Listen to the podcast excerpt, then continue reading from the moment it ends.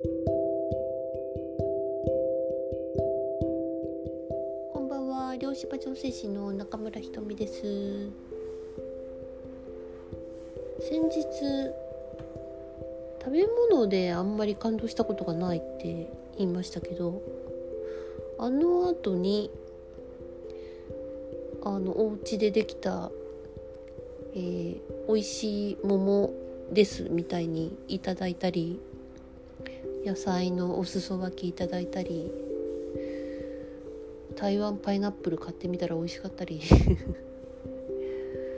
あれ？感動してるじゃんみたいなことにちょっと気がついたんです。まあ以前の仕事をしてる時はやっぱどうしても数字に追われたり非常にこう気を使うことが多くて。誰と何を食べててもなんか食べ物にフォーカスがあんまりできなかったんですよねそれどころじゃなかったんですよだからこうその時のなんか食べ物に対してあんまりこう興味が持てないというか感動がないっていうのをそのまま言っちゃってただけなんだなっていうのをえ後からね気がついたんですよね。そういえばちょっと前にもらったあの平地で飼ってる鶏の卵とかズッキーニとかめっちゃ美味しかったしあれ感動できてるやんみたいに自分で気がついたんですよね。えー、私事ですけど 要するにまあ過去のパターンをちょっと見つけたっていうのとやっぱずっと解放してきたので本当に私まめにあの解放のワークとかやるんですよ。ワークっていうか調整をやるんですよ。本当にまめにやるんですよ。あのすぐやるんですよ。忘れるから。でそれをやってきてあ結構ちゃんと今を生きて今を味わえて幸せに生きるような感じに毎日なってるじゃんっていうふうに改めて気がついたっていう話です。本当にねだけどこう言葉とかはそうやって過去のものがさっと出てくることがあるんだなみたいなうん新たに発見しましたね。まあでも本当あのケーキはなんか新しい味っていう感じでとても感動した感じなんですけど、えー、日常が結構今幸せに以前より全然なってきたなみたいなね、えー、ベースが変わってきたなっていう、えー、まあ嬉しい感じで気がつきましたでも本当あの、えー、気を使って生きてる時ってね食べ物とかの味も感じないような今そんな状態の人もいるかもしれないです。えー、どうしてもね将来の不安とこう過去の回想ばっかりになっちゃってね、えー、まあ前置きが長くなりましたけれども、えー、お元気でしょうか？今日はですね今日のお題はですねお題なんだったっけね？え今日ですね怒りとかね恨みとかねそんなことについて話そうと思うんですよ。というのもですね今なかなか集合意識が怒りやなんていう戦いやうんどっちが正しいの正しくないのねえ。同調圧力っていうんですか？なんかじゃないとこうなちょっと村八になるような感じとか。ねそれによる恨みとか。うんまあ私本当に今テレビ1年以上つけてないんですけどなんかその集合意識のその感じだとか、まあ、あといろんなネットとかで見てくる見ている中で入ってくるえー、飛び込んでくるニュースとかの中でそういう集合意識今非常に乱れてるな重たいかったり、えーまあ、ネガティブ系にかなり かなりやばいなみたいな感じはします。なので、えー、自分の中に何らかちょっと怒りってやっぱりあったりするじゃないですか。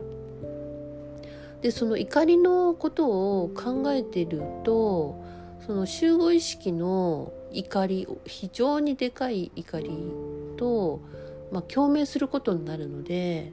なんか自分の中もめっちゃ何か怒りあるしみたいななんか腹立つしみたいに、えー、なんで拡大しやすい感じなんですよね。まあ、そういう意味でも本当に自分のうん中にある怒りに対して、え、もう一度見てみる必要があったりとかそれを、えー、手放していくっていうのがすごく大事だなと。恨みに対してもそうですね、えー、恨みってですね怒りが増幅されて増幅されて巨大になって巨大になって巨大になってはちきれんばかりになった後にチューってちっちゃくなる感じです。ちっちゃくなるっていうのは小さくなったんじゃなくてその質量がめちゃくちゃあって、えー、ちっちゃくなったっていうだけです。あの要は何？濃縮されたみたいな感じですね。中性子爆弾みたいな感じですね。めっちゃちっちゃいけどもうすげえ爆発力みたいな。まああの臓器でいうと怒りってねやっぱ肝臓とかねやっぱ結構心臓にも結構くるんですよね怒りってね。えー、それから膵臓あたりも怒り関係あるなっていうふうに思います。特にあのなんか甘えたいというかその頼りたいのに頼れないとか、えー、そういう感じのあの両方に引っ張るような、えー、感情の時にその膵臓あたり結構きついなって感じしますね。でその恨みになると、えー、この胆のあたりに、えー、重さが出てくる感じがします。まあなんて単重単重とかってなんかあの肝臓で作られて別にめちゃめちゃ濃縮されてそこにあるじゃないですかそれと本当に同じような感じで、えー、まあ恨んでるとその辺りが重たくなる。あそうあと妬みとか、えー、やっかみとか、まあ、そういうものも嫉妬とかですね。そういうものもその辺かなっていう感じがしますね。まあなんでですね。怒りまあ皆さん様々、えー、許せねえみたいな感じがねあるかもしれませんけれども。相手に対して怒ってるとか社会に対して怒ってるとか今すごいやっぱあると思うんですよ。えー、そういうものってこう外側に向けて怒っているような気が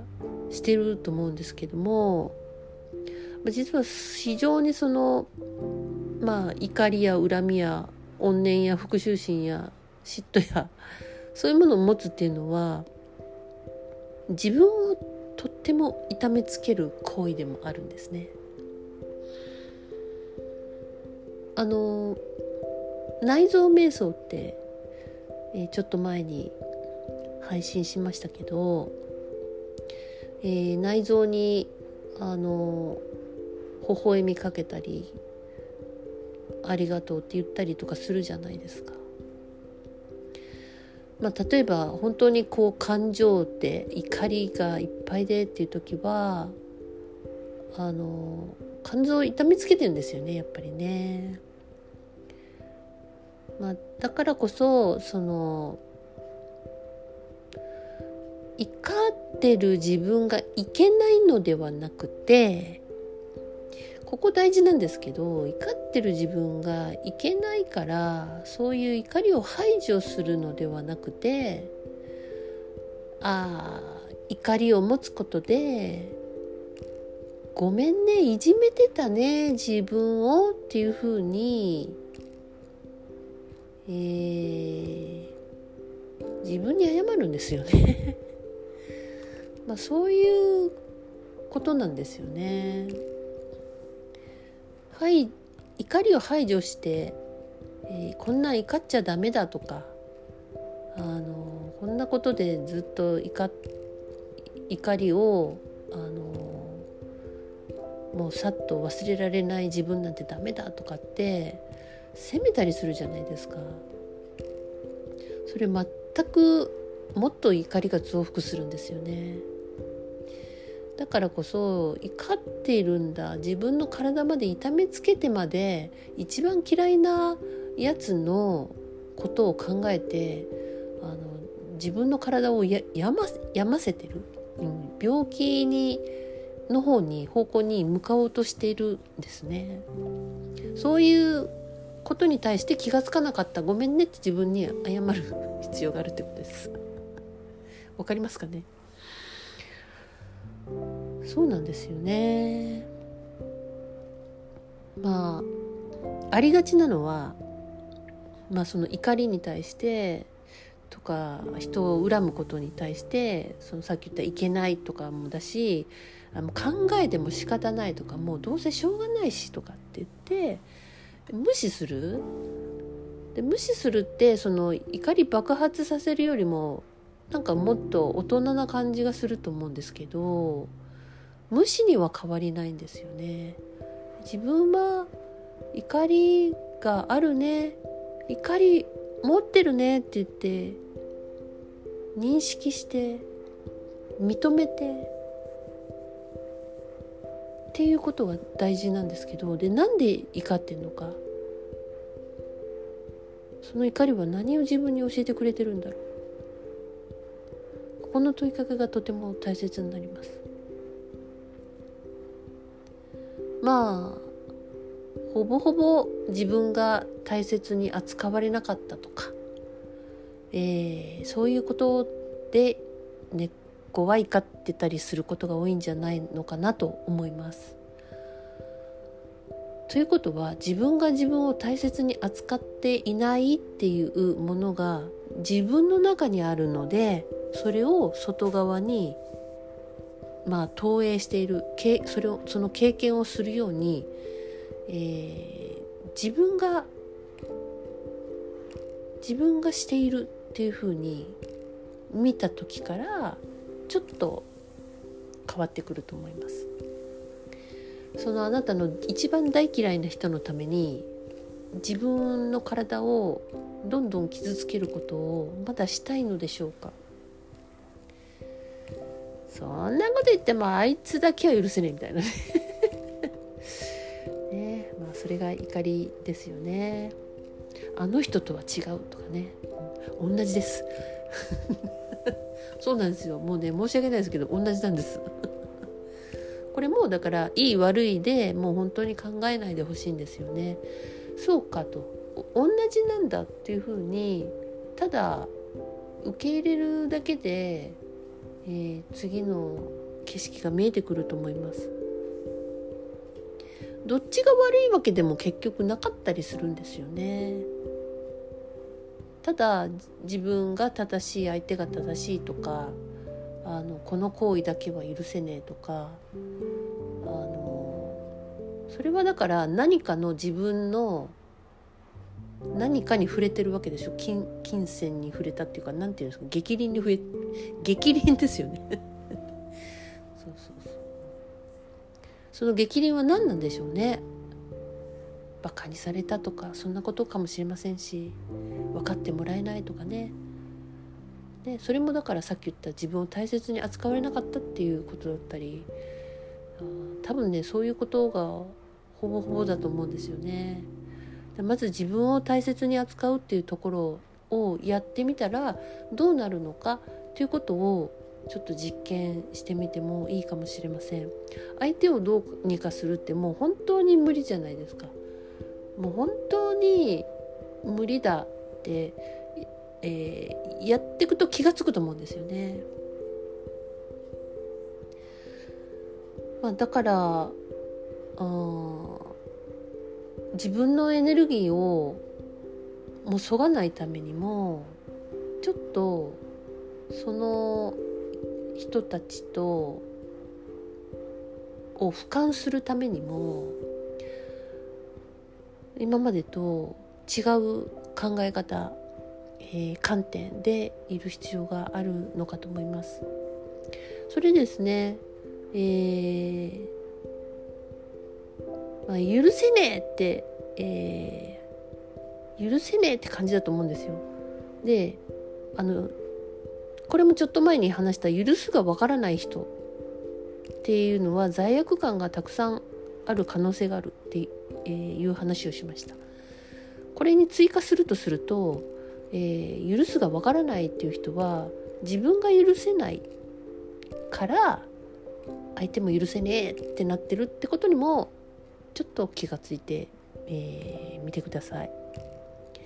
結局あいつが許せねえって言ってるのは自分許せねえってどっか思ってるはずなんですよ。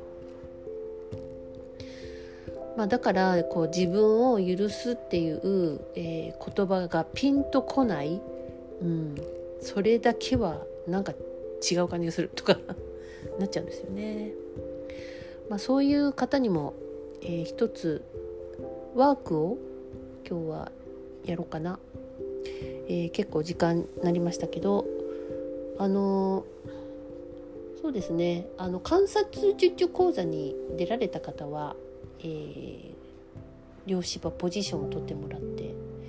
えー、それは何だっていう人は、えー、まずですねあの足を1センチ幅足の足ですね。1センチ幅ぐらいに開いて立ってください。それで、えー、一度緊張してふっと力を抜いて、まあ、前をねぼーっと見てる感じで大丈夫です。ぼーっとです。で意識を体に向けてください。それでえー、